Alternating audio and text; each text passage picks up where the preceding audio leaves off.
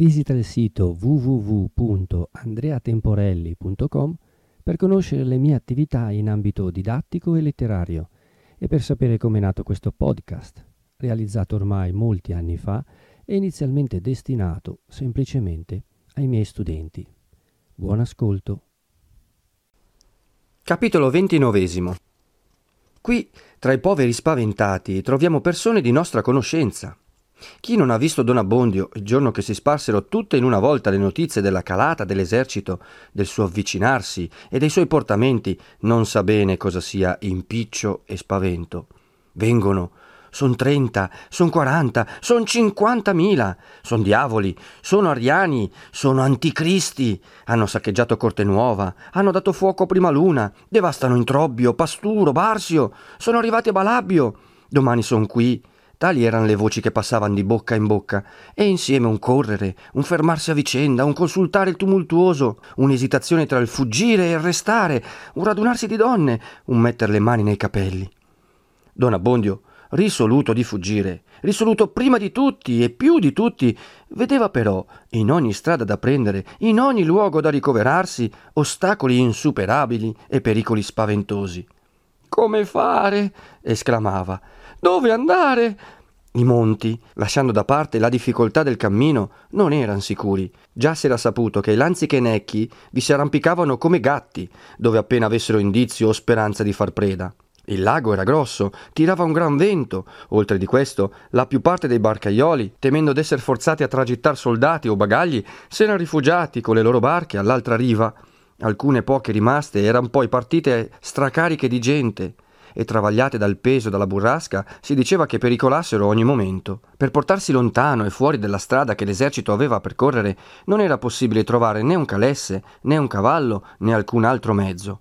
A piedi, Don Abbondio non avrebbe potuto far troppo cammino e temeva d'essere raggiunto per istrada. Il territorio bergamasco non era tanto distante che le sue gambe non ce lo potessero portare in una tirata, ma si sapeva che era stato spedito in fretta da Bergamo uno squadrone di cappelletti, il quale doveva costeggiare il confine per tenere in suggezione i lanzichenecchi, e quelli erano diavoli in carne, né più né meno di questi, e facevano dalla parte loro il peggio che potevano.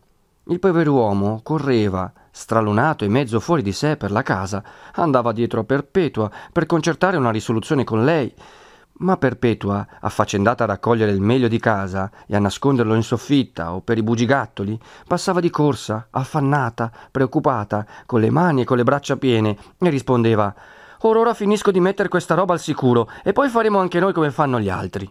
Don Abbondio voleva trattenerla e discutere con lei i vari partiti, ma lei, tra il da fare e la fretta e lo spavento che aveva anch'essa in corpo e la rabbia che le faceva quello del padrone, era in tal congiuntura meno trattabile di quel che fosse stata mai. Si ingegnano gli altri? Ci ingegneremo anche noi. Mi scusi, ma non è capace che d'impedire.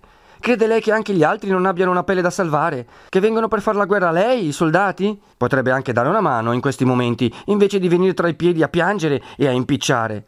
Con queste e simili risposte si sbrigava da lui, avendo già stabilito, finita che fosse alla meglio quella tumultuaria operazione, di prenderlo per un braccio, come un ragazzo, e di strascinarlo su per una montagna. Lasciato così solo, s'affacciava alla finestra, guardava, tendeva gli orecchi e vedendo passare qualcheduno, gridava con una voce mezza di pianto e mezza di rimprovero: Fate questa carità al vostro povero curato, di cercargli qualche cavallo, qualche mulo, qualche asino.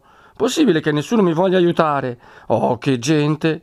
Aspettatemi almeno che possa venire anch'io con voi. Aspettatemi d'essere quindici o venti, da condurmi via insieme, che io non sia abbandonato. Volete lasciarmi in man dei cani? Non sapete che sono luterani la più parte, che ammazzare un sacerdote l'hanno per opera meritoria. Volete lasciarmi qui a ricevere il martirio? Oh, che gente! Oh, che gente! Ma chi diceva queste cose? Ad uomini che passavano curvi sotto il peso della loro povera roba, pensando a quella che lasciavano in casa, spingendo le loro vaccherelle, conducendosi dietro i figli, carichi anch'essi quanto potevano, e le donne, con in collo quelli che non potevano camminare. Alcuni tiravano di lungo, senza rispondere né guardare in su.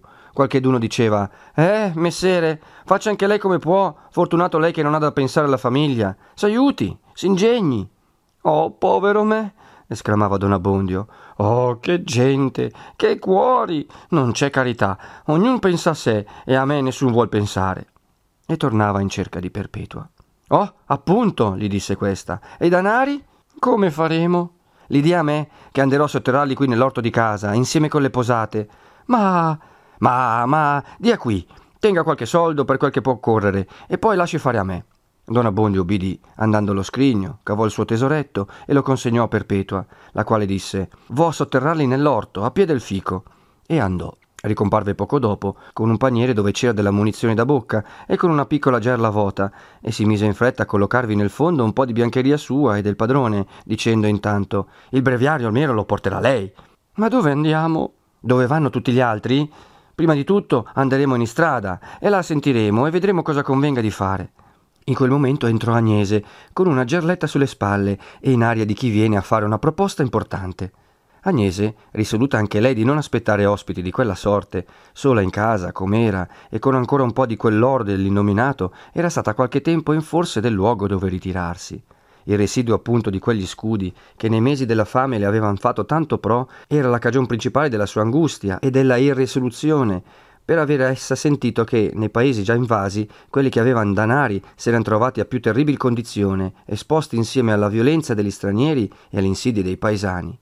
Era vero che del bene piovutole, come si dice dal cielo, non aveva fatta la confidenza a nessuno, fuorché a Don Abbondio, dal quale andava volta per volta a farsi spicciolare uno scudo, lasciandogli sempre qualcosa da dare a qualcheduno più povero di lei ma i danari nascosti, specialmente chi non è avvezzo a maneggiarne molti, tengono il possessore in un sospetto continuo del sospetto altrui.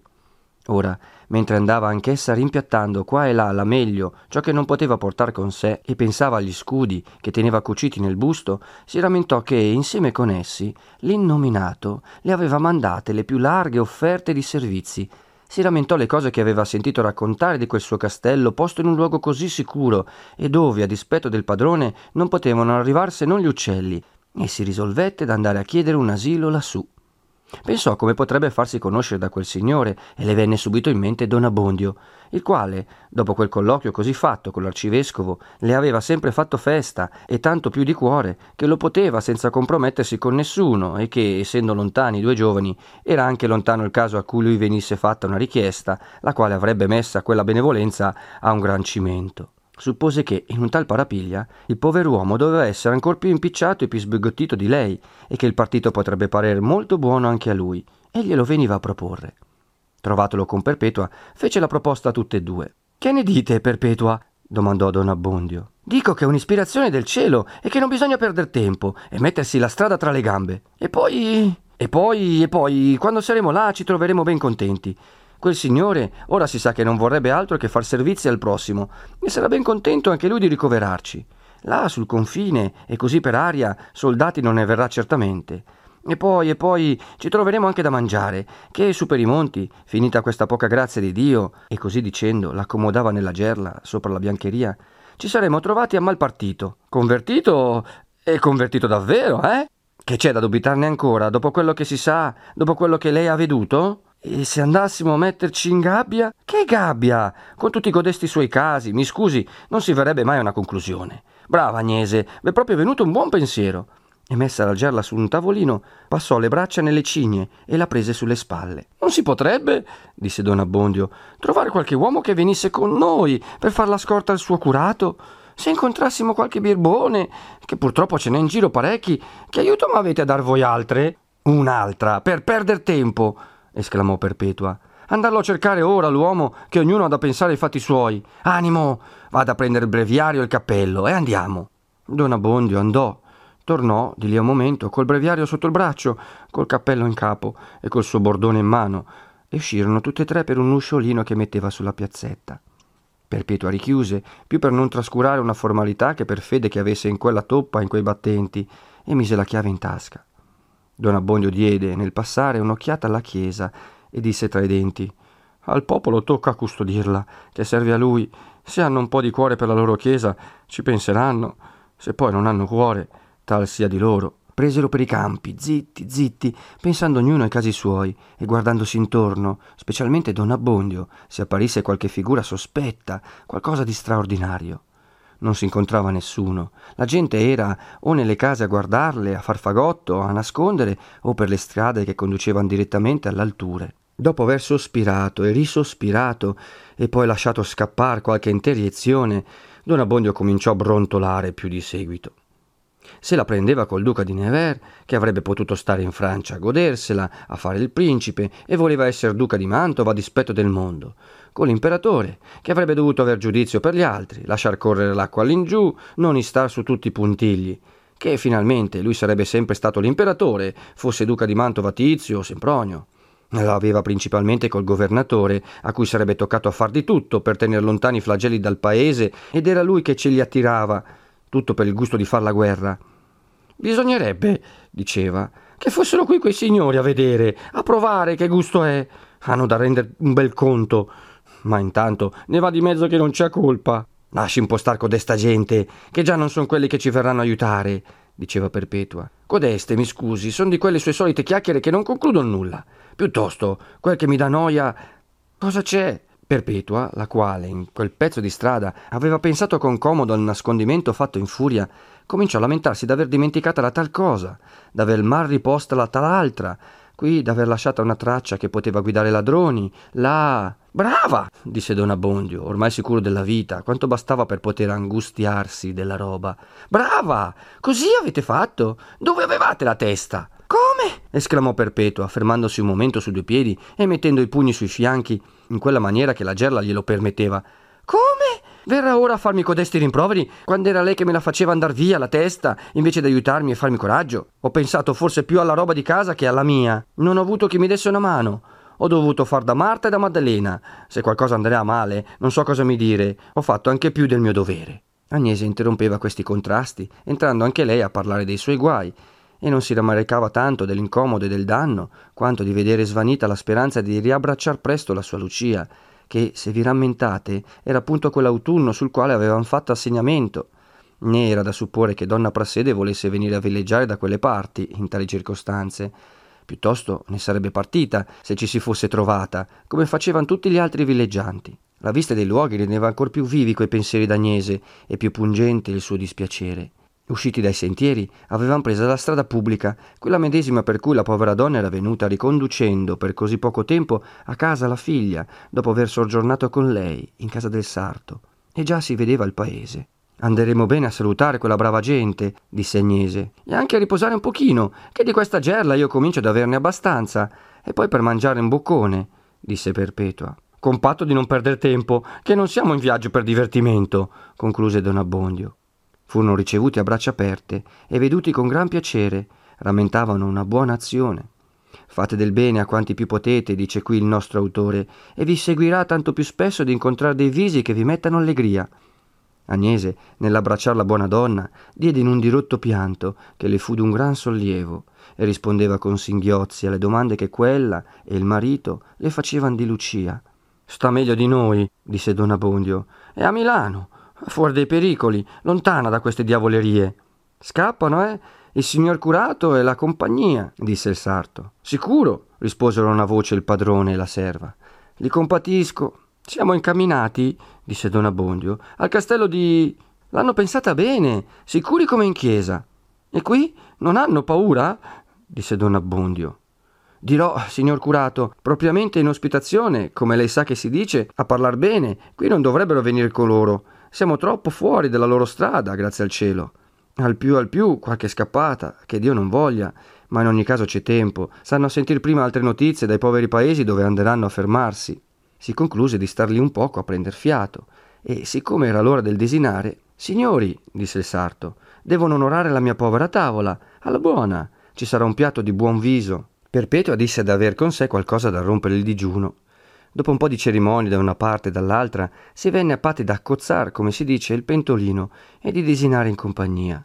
I ragazzi si erano messi con gran festa intorno ad Agnese, loro amica vecchia. Presto, presto. Il sarto ordinò una bambina, quella che aveva portato quel boccone a Maria Vedova, chissà se ve ne rammentate più, che andasse a diricciar quattro castagne primaticce che erano riposte in un cantuccio e le mettesse a arrostire. E tu, disse a un ragazzo, va nell'orto a dare una scossa al pesco, da farne cader quattro e portale qui, tutte, ve? E tu, disse un altro, va sul fico a coglierne quattro dei più maturi. Già lo conoscete anche troppo quel mestiere. Lui andò a spillare una sua botticina, la donna a prendere un po' di biancheria da tavola. Perpetua cavò fuori le provvisioni, s'apparecchiò un tovagliolo e un piatto di maiolica al posto d'onore per Don Abbondio, con una posata che Perpetua aveva nella gerla.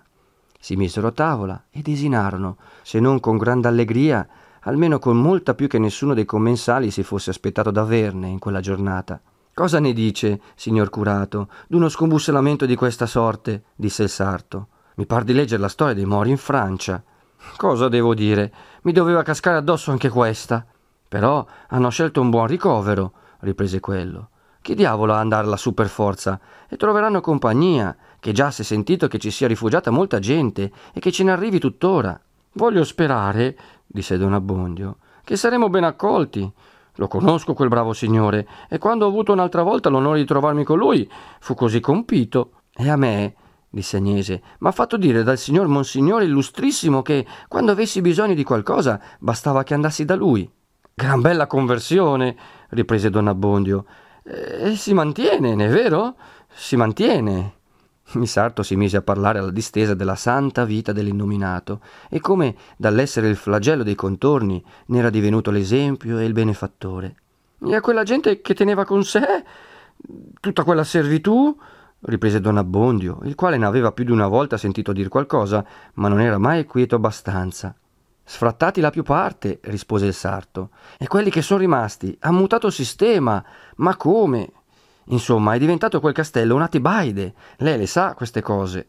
Entrò poi a parlare con Agnese della visita del cardinale. Grand'uomo, diceva, grand'uomo. Peccato che sia passato di qui così in furia che non ho neanche potuto fargli un po' d'onore.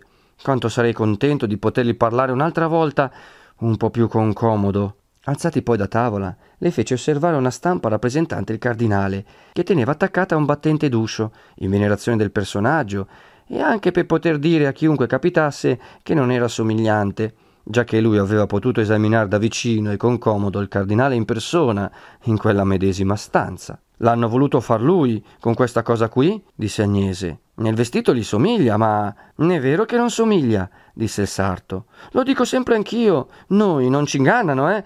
Ma se non altro, c'è sotto il suo nome. È una memoria. Don Abbondio faceva fretta. Il sarto si impegnò di trovare un baroccio che li conducesse a piede la salita, n'andò subito in cerca e poco dopo tornò a dire che arrivava. Si voltò poi a Don Abbondio e gli disse Signor curato, se mai desiderasse di portarlo su qualche libro per passare il tempo, da pover'uomo posso servirla, che anch'io mi diverto un po' a leggere. Cose non da par suo, libri in volgare, ma però. Grazie, grazie, rispose Don Abbondio.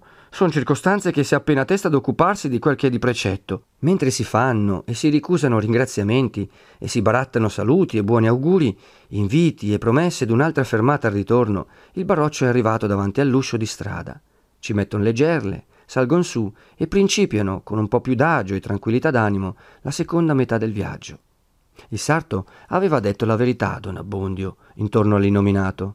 Questo, dal giorno che l'abbiamo lasciato, aveva sempre continuato a far ciò che allora si era proposto, compensar danni, chieder pace, soccorrer poveri, sempre del bene, insomma, secondo l'occasione. Quel coraggio che altre volte aveva mostrato nell'offendere e nel difendersi, ora lo mostrava nel non fare né l'una cosa né l'altra.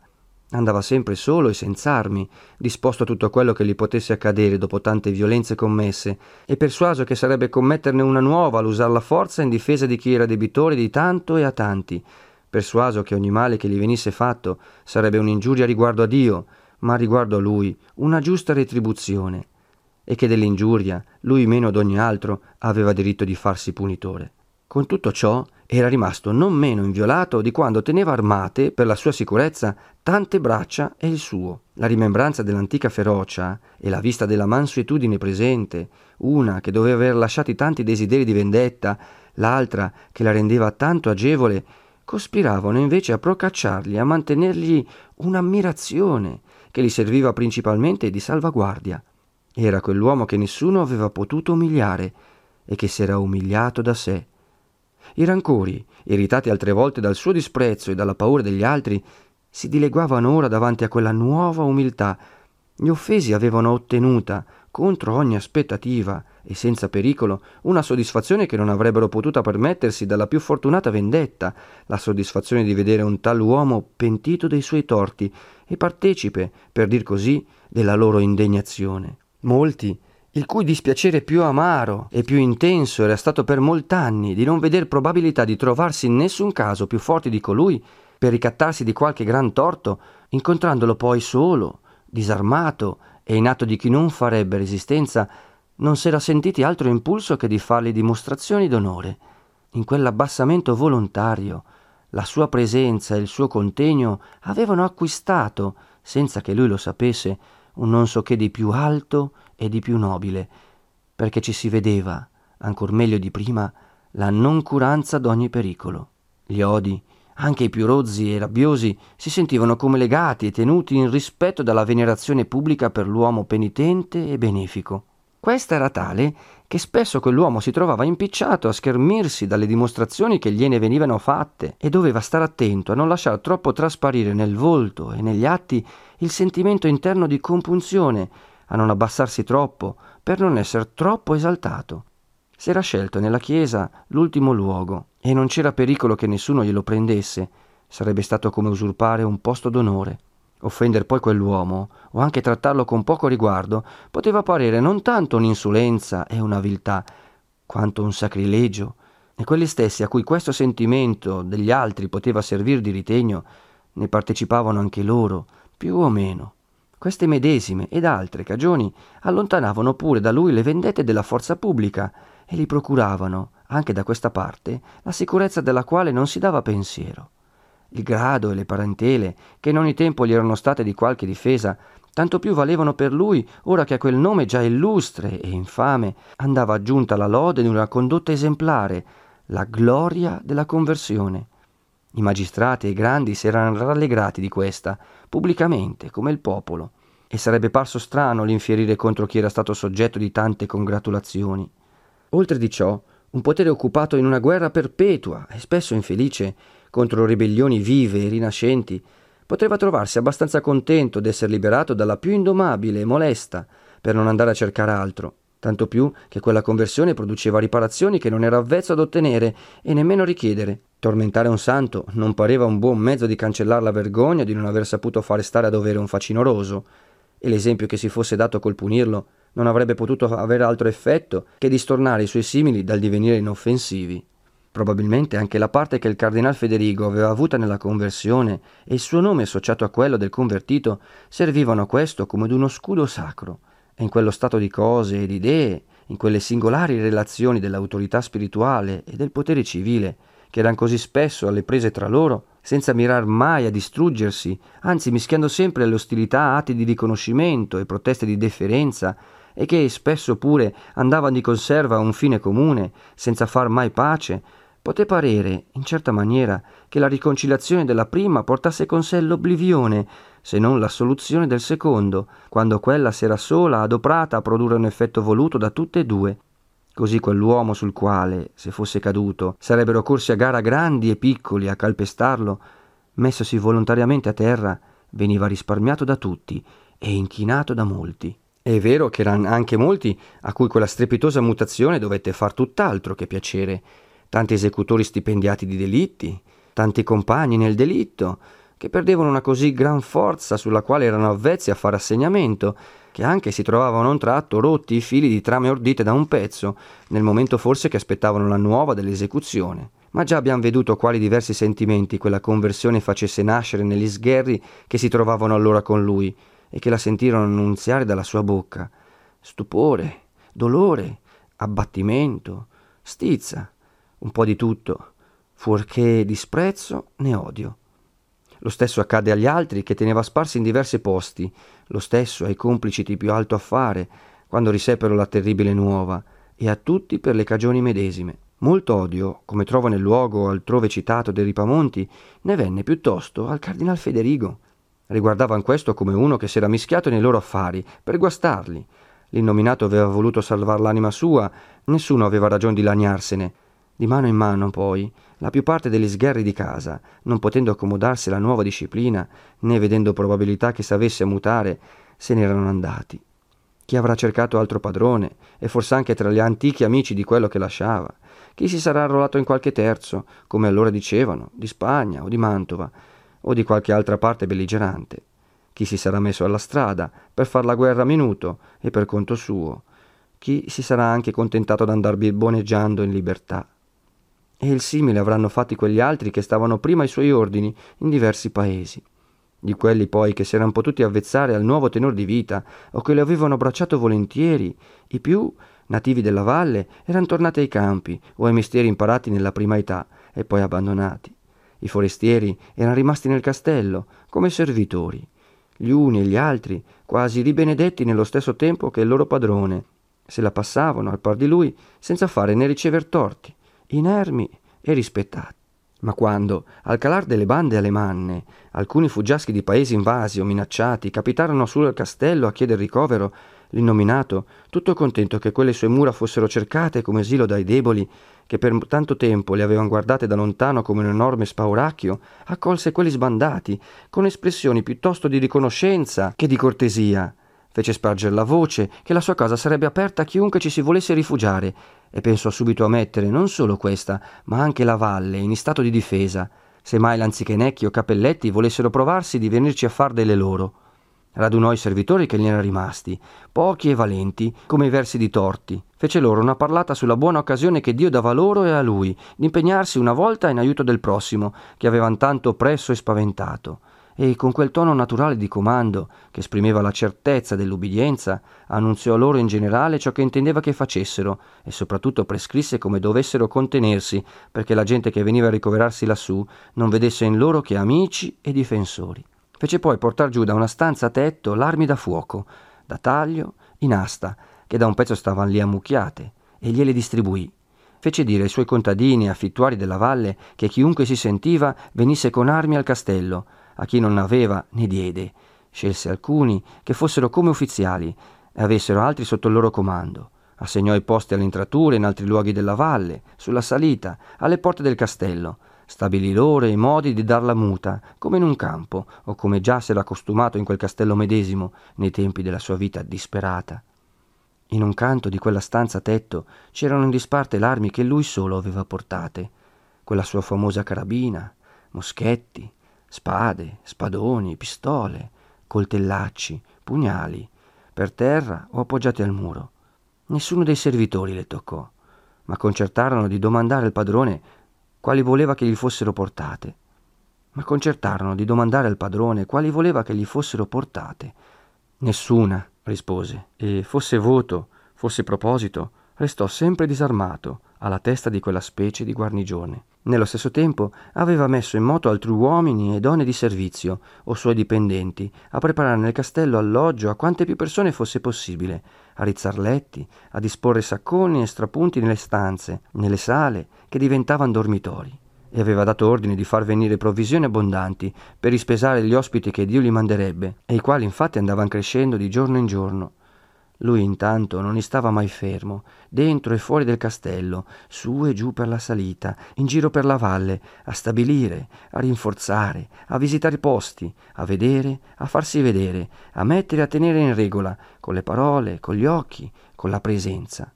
In casa, per la strada, faceva accoglienza a quelli che arrivavano, e tutti, o lo avessero già visto, o lo vedessero per la prima volta, lo guardavano estatici, dimenticando un momento i guai e i timori che li avevano spinti lassù, e si voltavano ancora a guardarlo, quando, staccatosi da loro, seguitava la sua strada.